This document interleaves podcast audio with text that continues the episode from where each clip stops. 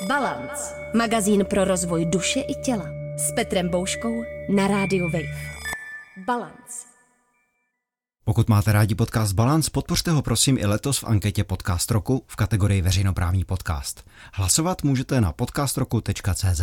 Balance. Posloucháte magazín Balance na Radio Wave. Hezký den vám přeje Petr a dnes se opět po týdnu bavím s Ivou Rolederovou, psycholožkou a psychoterapeutkou. Minulý týden jsme se bavili na téma, jak se vyrovnat s rozchodem a dnešní téma jsou rozdílné sexuální potřeby v páru. Ivo, ještě jednou dobrý den. Dobrý den Petře a dobrý den všem posluchačům. Co určuje naše sexuální potřeby? Zase záludná. Je to celá směsice věcí. Není to nějaká, nějaká jedna věc a je to kombinace našeho celkového stavu, odpočinek, hormonální balans nebo disbalans. Velmi to souvisí s naším vztahem, samozřejmě, jestli jsme na začátku vztahu, uprostřed nebo na konci, nebo někde mezi tím, taky jde o naši jako subjektivní řekla fitness, jo, kapacitu. Jestli jsem unavená, jak, jsem, jako sebe pečujeme, předpokládám. Jako sebe pečuju, jak se cítím ve svém těle, takže jsou tam jako vnitřní a vnější proměny a, a jejich kombinace. Já myslím, že lidi často může překvapit ani ne tak to, že ze začátku ten sexuální život je takový vášnivý, bohatý a ta frekvence je častá a pak to nějakým způsobem se proměňuje, ale že se to může proměňovat i potom v následných obdobích, anebo že to je pokaždé jinak v mhm. každém tom partnerském vztahu nebo v tom dílčím sexuálním setkání. Mm-hmm. A není to jednosměrná cesta? dá se dopředu i dozadu. Myslíte, že to lidi překvapuje? Já myslím, že se toho spíš preventivně obávají, že to na začátku bude dobrý a potom to řekla to bude... drsněji, to, co jsem myslel. že to půjde k šípku. Co si myslíte o myšlence, která zazněla v naší sérii Balance moderní láska, že ten sex je něco jako výstup nahoru nebo tréka, že to tempo se musí přizpůsobit tomu pomalejšímu? Je to vždycky tak? Je to taková, jak se říká, best practice, taková dobrá praxe, poučka, se kterou jsem se setkala taky. To mluví o situacích, kdy, kdy jeden z partnerů stojí o sex víc nebo ho víc vyžaduje, druhý méně, tak aby ta frekvence byla podle toho, který to potřebuje méně často. V zásadě, kdybych měla odpovědět jednoslovně, tak ano, souhlasím s tím, ale myslím, že to absolutně nestačí a je potřeba jako hodně dovysvětlit, co to znamená, proč to má být právě takhle. To, proč si myslím, že je to přizpůsobení tempa pomalejšímu dobrý nápad, je to, že všude ve vztahu, ale hlavně v sexu chceme zabránit tomu, aby byl někdo vlastně poškozený. To, co pro sexuální život není rozhodně zdravé, když se někdo do toho nutí, když to dělá i přes svůj vlastní dobrý pocit, přes své hranice. Jednoduše, když se mi nechce a i tak to dělám, například, aby byl doma klid, aby byl partner nebo partnerka spokojený, spokojená, to zase může fungovat krátkodobě, ale já se bohužel setkávám v praxi s tím, že když tohle někdo dělá dlouhodobě, tak tím vlastně si docela může připravit půdu pro to, aby si sex znechutil úplně. Ona je to možná potom i výzva nebo zásah do toho vztahu, že neuspokojivý sex, i když v tom bude jenom jeden nespokojen, tak předpokládám, že se to nějak na tom vztahu odrazí a bude nás to vzdalovat. Jasně. Když je nespokojený jeden, tak bych řekla, že jsou prostě nespokojení oba, protože jsme v tom vztahu spolu, v tom páru spolu a pokud mi záleží na tom, co si myslí můj protějšek, tak jeho problém, kdyby to, jsme to chtěli takhle nazývat, tak je taky můj problém, nebo náš společný minimálně. A dost často my dva společně s ním můžeme taky něco udělat. To, kde ale s tím tvrzením o hoře trochu nesouhlasím, je, proto potřebuji vysvětlit něco, něco ještě dalšího. A to se týká nátury naší sexuální touhy. My tak všeobecně máme za to, nebo lidi vycházejí z představy, že nejdřív mám chuť na sex a pak jdu a mám sex. Co nám ale současná věda ukazuje, je, že to je malinko jinak. Že ta touha, tak jak jsme ji popsali, nejdřív začnu cítit a pak teda jednám, to je nějaká spontánní touha. Jdu, prožívám den a najednou to přijde, já začnu toužit a pak mám sex. V realitě to ale velmi často zažíváme jinak. A tu spontánní, možná to je to, co cítíme na počátku vztahu, jo? že tam tu touhu vlastně... To jde samo. Mhm, jde to samo, ano. To je to, co popisujeme slovy, jde to samo, prostě to přišlo, prostě se to děje samo. A typicky na začátku vztahu to takhle je častější. A v průběhu toho vztahu se to trošku proměňuje do něčeho, čemu říkáme responsivní touha. je teda docela typická u žen a znamená to, že ta touha přijde až po nějaké stimulaci. A ten stimul může být to, že se s partnerem dotýkáme, že jsme v těsné fyzické blízkosti nebo že už probíhá nějaké sexuální dráždění a teprve poté ta moje touha přijde jako odpověď na ten stimul. No a to je ta část odpovědi, kde kdybychom se vždycky řídili podle toho pomalejšího, který stoupá nahoru a měli za to, že prostě musíme počkat, až ta touha přijde a pak na to můžeme skočit, tak bychom se možná dočkali velmi málo. Praxi je vlastně fajn a to, k čemu docházím z páry v praxi, je vlastně hledání těch příležitostí, kdy ta touha může přijít a někdy i aktivní vytváření těch příležitostí, kdy touha může přijít. Přestože tam hnedka na začátku není, tak vlastně vytvořím pro ní prostor, čas, nějaké aranžma, kdy vzniknout může. Pro někoho to je večer, pro někoho naopak, to je ráno, když má ještě hodně energie, pro partnery, kteří mají děti, to znamená někdy, že si potřebují zařídit hlídání a mít od nich chvíli pauzu, aby se mohli vyladit na svoje sexuální já. Já vám rozumím, ale říkám si, jestli to není někdy takové aromantické nebo umělé, když si, a teď to na schvál přeženu, dáte mm-hmm. do společného kalendáře středa 8 večer, děti jsou pryč, budeme mít sex.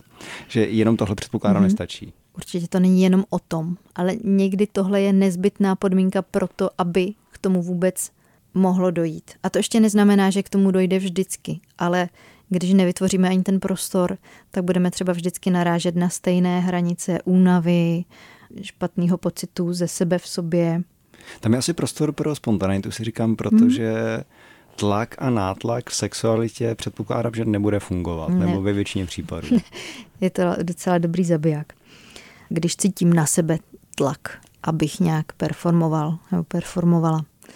Vlastně je tady jeden takový moment, který ale v terapii pozoruju a takový trošku jako paradox, jo? jak se o tom bavit, když už se nám v tom sexu něco děje jinak, než bychom si přáli, tak já rozhodně jsem za s tím něco dělat, povídat si o tom a snažit se společně nacházet cestu, ale někdy to vlastně vytváří ten tlak. Jo? Někdy ten sex tím trochu zproblematizujeme a tím, že ho zproblematizujeme, tak už příště do té situace jdu s vědomím toho všech, všeho. Stres, obavy. Mm-hmm jestli se to tentokrát povede nebo nepovede a, a to je zaručený zabiják touhy. Mně se chce také říci, že ten sexuální život není čistě jenom o tom samotném sexu, ale že to je takový širší vztahový kontext. To znamená, že to není jenom o tom, že se třeba domluvíme nebo že teď má někdo chuť, ale jde o to, jak se k sobě chováme a jakou má podobu a dynamiku ten vztah mimo. Že jakoby ten sexuální život a akt je jenom výstup. Já říkám, že orgasmus začíná tam, kde ten poslední skončil. To je moc hezké, to je moc hezké, to asi dáme do titulku. Ne, ne, počkejte, uh, blbě jsem to řekla, že sex začíná tam, kde skončil poslední orgasmus. To znamená, že všechno předtím se počítá. Také to ještě rozvedu, když si říkám, že ta péče o ten vztah i v jiných oblastech se potom může pozitivně projevit právě i na tom sexuálním životě. To znamená, mm-hmm. že mhm. i když chceme zlepšit eh, tu sexualitu společnou, mm-hmm. tak bychom měli o tom druhém vědět, co ho dostává do té nálady, jaký typ péče, jaký typ pozornosti. Mm-hmm. Vlastně ta intimita je s tou sexualitou velmi propojená samozřejmě. Ale vlastně není to, často ta odpověď není tak úzká, jako co nás dostává do varu, jestli to je jenom čokoláda, nějaké jídlo, nějaké prádlo, nějaké vizuální podněty, ale můžou to být i věci, které vlastně s tou intimitou relativně na, na první pohled nesouvisí. Třeba jestli má každý z partnerů prostor pro to být jenom sám o sobě se sebou, jestli si může zajít například zacvičit nebo na kafe s někým. Tady možná se hodí říct trochu málo o takzvaných brzdách a plynu. To, jak se teďka koukáme vlastně na to, jestli k té sexuální naší odpovědi dojde nebo ne, je takový, říká se duální systém kontroly sexuální odezvy. A duální to znamená, že máme nějaké excitační mechanismy, nějaké povzbudivé, neboli plyn, si můžete představit zmáčknutí plynu v autě, když přidávám, a nějakou brzdu, to jsou ty inhibiční věci. Ty brzdy, to znamená všechno to, co říká, teďka není dobrý nápad mít sex ten plyn, to je všechno to, co říká teďka, je dobrý nápad mít sex. Nestačí, když máme hodně plynu, to znamená, můžu mít třeba hezkého, příjemného, atraktivního partnera, který se mnou chce mít intimitu a sex, když mám zabržděnou tu brzdu. Tou brzdou si můžete představit uh, řadu různých věcí. Jo? Je tam takový věc jako stres, únava, přepracování, být v nepohodě se sebou, v sobě se svým tělem, třeba pocit, že že jsem zasekla jenom v nějaké roli, například v mateřské roli nebo v roli nějakého pracovníka. Vlastně nepropojení se s, s rolí mě jako sexuální bytosti a spousta dalších. A vyplatí se v tom páru vlastně znát vzájemně ty svoje brzdy. Nejdřív to znamená, že potřebuji já znát individuálně ty svoje, pak teprve to může vědět můj partner, ale vědět, co ty brzdy jsou a pomáhat nejdřív je odbrzdit.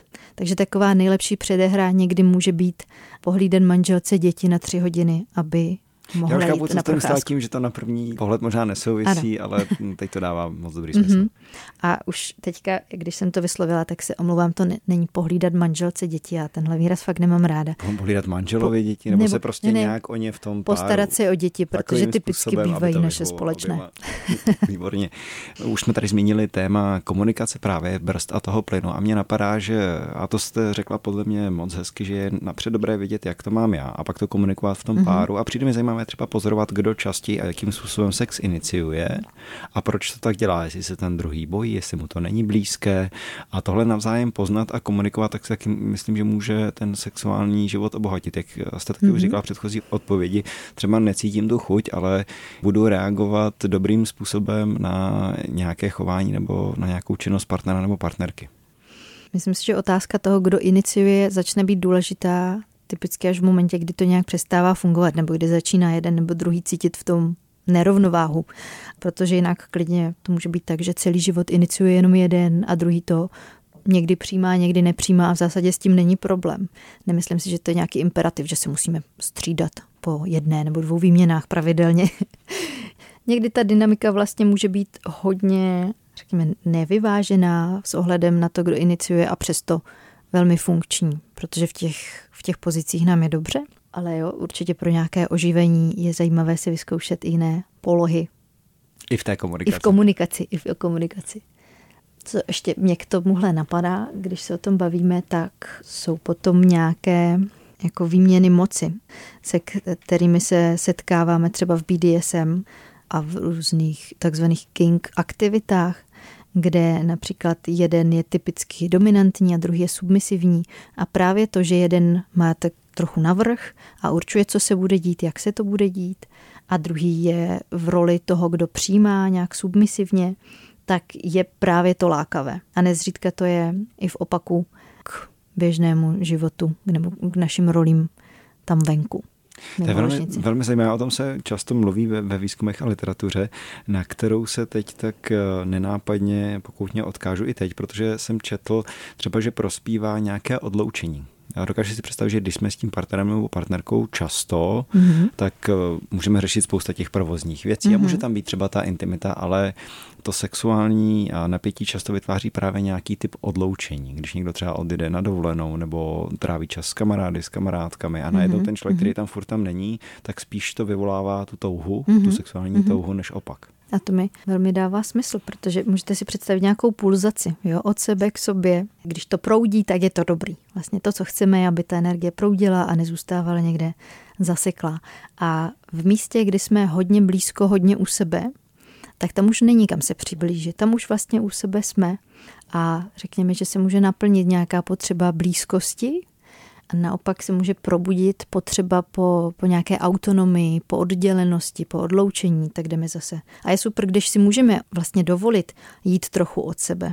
Například někam fyzicky odjet, anebo se věnovat prostě jiným tématům. Když jsme zase od sebe trochu dál, tak je to to místo, odkud nás to může přitáhnout znova zpátky k sobě. Je to často ten moment, kdy toužíme po partnerovi, je ten moment, kdy ho mít nemůžeme. Zajímavý koncept, na který jsem také narazil, je, že tu sexuální touhu povzbuzuje, když vidíme partnera při nějaké činnosti nebo situaci, která nás přitahuje. U někoho to může být, že vidíme třeba při pracovním výkonu ve sportu, a nebo třeba bavit se nebo flirtovat s, mm-hmm. s mhm. někým jiným, tak je to mm-hmm. něco, co nás dráždí. A říkám si, že když spolu trávíme čas čistě fakt jenom provozně, že se večer sejdeme doma, řešíme, kdo co uklidí, jak se postará o děti, mm-hmm. tak ani tam není prostor pro to zažívat toho partnera nebo partnerku v těch rolích, v těch pozicích, ve kterých mm-hmm. nás přitahuje. Ve kterých nám imponuje. Ve kterých nám imponuje. Jo, to říkáte přesně, to je velmi populární teze Esther Perel, tuším. A je to totiž právě ten moment, kdy se zažíváme zvenku, jo? Kdy, kdy vidíme toho člověka ve své síle, ve své energii, kdy prožíváme vlastně tu oddělenost. Kdy si velmi jasně uvědomuju, že ten druhý je někdo jiný, nejsem to já, jsme od sebe. Dává mi to možnost ho zažít ještě jako novýma očima, jako očima někoho cizího. Můžu si představit, že tady toho mého partnera, který někde stojí a prostě září, tak obdivuje v ten moment několik dalších žen a to může taky nějak zahýbat s mojím pocitem přitažlivosti vůči tomu člověku. Ale myslím, že v zásadě jde o prožitek té autonomie, který odstartuje nebo může odstartovat zase tu touhu po, po přiblížení. Já teď eh, přejdu k dalšímu potématu a myslím si, že do sexuálního života páru mohou vstupovat i nějaké mužsko-ženské stereotypy a to třeba vytvářet eh, tlak, který nás právě od té dobré a zdravé sexuality oddaluje a třeba to, že muži nemají na ten sex chuť. A teď nám můžou se rozjet ty myšlenky, že ale chlapi přece by měli chtít a moci kdykoliv a mm. rozjede se nějaké dominační kolečko. Mm. Možná to je i téma do terapie nebo do, do párové terapie. Určitě ty stereotypy um, můžou být něco, co na nás právě vytváří tlak. Tlak na to, že bychom měli nějak být. Když potom zažívám, že jsem nějak jinak, mám to nějak jinak, tak si můžu připadat nedostatečně. Jo, je to vlastně něco, co uh, poskytuje referenční rámec, se kterým se porovnávám, který ale nemusí být mě vlastní, neodráží to, jak to mám zrovna já ve své jedinečnosti. Jo, je spousta mužů, kteří nemají na sex spontánně chuť neustále, tak jak se říká. A naopak je spousta žen, které to takto prožívají. Přesně to jsem chtěl mm-hmm. doplnit, teď bych to zase doplnil tu druhou stereotypní polaritu, že když žena má chuť třeba často na sex a často ho iniciuje, mm-hmm. tak to přece taky není nic špatného, byť třeba nějaký stereotyp nám může říkat něco jiného. Ale já myslím, že nic není nijak špatné, pokud to nenarušuje hranice někoho dalšího, tak se vyskytujeme sexuálně ve všech možných příchutích, odrůdách a barvách. Je to rozmanité, ty stereotypy nakonec hodně redukují realitu. Jsou to nějaké šablony, nějaké symboly. Když se v něm zhlídnu a nějak mi to pomáhá, super, ale když cítím, že to není moje realita, tak to můžu úplně s klidem odmítnout. A v tomhle je fakt bezva, když v tom páru se um, ti dva nebo tři nebo víc kolik jich tam je, tak dokážou bavit o tom, jak to mají zrovna oni a jenom nepředpokládat, jak to má ten druhý. Zajímavým indikátorem ke zkoumání v sexuálním životě páru mi přijde, jestli nemá chuť na sex se svojí partnerkou nebo partnerem, a nebo vůbec. A to znamená, že já, já vím, že někdy tohle třeba komunikovat v páru je takové triky nebo náročné nebo ošemetné, ale že No zkuste říct své partnerce, já nemám chuť na sex zrovna teď s tebou, protože v našem vztahu to není úplně dobré, ale když vidím jako nějakou atraktivní kolegyni, tak uh, můj sexuální život evidentně ještě existuje. Ale tohle si moc říct ve vztahu je, to je pohádka. Jo? Kdybychom byli tam, kde tohle je možné si říct. Ale vy jste tam pro mě řekl několik momentů, které mě, mě tahaly za uši. A to je jestli to je jako indikátorem něčeho. Já nevím, jestli to je indikátorem něčeho. I v jako dobrém vztahu, kde jsme šťastní, spokojení, který nás naplňuje, tak někdy ta přitažlivost může pokulhávat. Jo? No to, co chci říct, je, že to nekoreluje s kvalitou toho vztahu jako takového. Hodně lidí říká, máme se rádi, cítíme se k sobě blízko, naplňuje nás to, jsme prostě skvělí partiáci, ale už nám tak úplně nedupou králíci. Ono totiž ta sexuální energie je něco trošku jiného. Jo? Je to někdy naopak, čím víc bezpečí, lásky a jistoty ve vztahu prožíváme, tím méně touhy prožíváme. Protože to je trošku něco jiného. Touha je spojená s neznámém, s tím, že ještě nemám jisté, jestli třeba spolu jsme nebo nejsme. To je tak opojené na právě počátcích vztahu, kde se z té nejistoty snažíme dostat do jistoty. Je to velmi vzrušující. A když už máme tu jistotu, po které jsme tak přece toužili na začátku, tak už ji máme, ale, ale pak nám možná chybí ta nejistota. Dávné dilema, jestli můžu chtít to, co už mám. Jste zmínila ještě tu sexuální energii. Myslíte si, nebo dá se o tom i přemýšlet opravdu jako nějakém typu životní energie? To znamená, že třeba pokud tenhle typ energie ventiluju jinak než sexuálně a já si dokážu představit, že někoho naplňuje třeba nějaká práce, nějaký koníček a i tohle, jestli se může odrážet v tom v nižší potřebě potom sexu. Myslím si, že to je nezměřitelné rozhodně. Jediný zdroj informací o tom jsou subjektivní výpovědi lidí, jak to mají. A myslím si, že sexualita s tou životní energií souvisí do té míry, že třeba lidi, kteří trpí depresí a pocitují, že ty životní energie mají nějak málo, je taková zabržděná, můžou prožívat taky menší chuť na sex. Jo? Není tam ta živost vlastně. A ještě mi to přihrává trošku výroky některých lidí, kteří se dopouštějí nevěry a mluví potom o těch důvodech, které k tomu dovedly, nebo co, co v té nevěře vlastně nacházeli, tak často mluví o tom, že se tam cítili nějak naživu. Takže já si myslím, že ono nějak s nějakou bazální živostí a, a prožitkem sebe jako, jak to říct, aby to nebylo ezo, jo? Jako bytosti, ve který to jako proudí a která je naživu a která jako to tady zažívá a ochutnává ten svět, tak s tím ta sexualita myslím, že spojená je. Opět jako v našem minulém povídání závěrečná otázka, v podstatě vaše volné téma, něco, co vám přijde ještě důležité k tématu dnešního pořadu dodat. Je to asi to, že v průběhu života poměrně hodně lidí narazí na to, že prožívá nějaké sexuální problémy.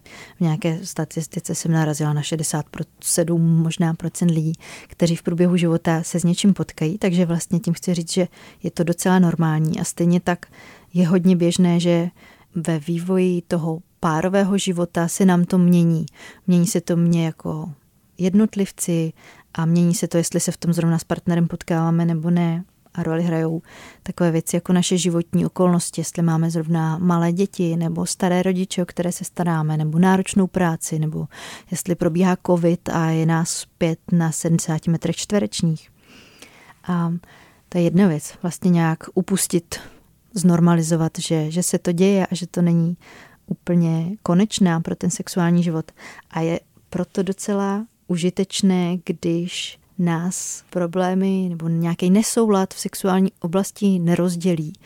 Je smutný, když se začneme vnímat jako nějací protivníci, že jsme v tom proti sobě, jakože ty jsi ten, který to po mně chce a ty jsi ten, který mi to nedává, protože je úplně stejně nepříjemné odmítat, jako být odmítán a má to svoji jako hlubokou dynamiku toho, čeho se nám to, nás, do, kde se nás to dotýká, když svého milovaného, milovanou musíme odmítnout abychom si zachovali vlastní hranice. A myslím si, že je super nad tím přemýšlet tak, jako že jsme v tom my dva spolu vedle sebe proti nějakému problému, než my dva proti sobě. To je hezké poselství na závěr dnešního vydání magazínu Balance, který navštívila opět Iva Rolederová, psycholožka a psychoterapeutka. Já vám ještě jednou děkuji. Naschledanou. Naschledanou. Balance. Překonejte limity vlastní hlavy. Balance. Přihlaste se k odběru podcastu na wave.cz lomeno podcasty a poslouchejte Balance kdykoliv a kdekoliv. I offline.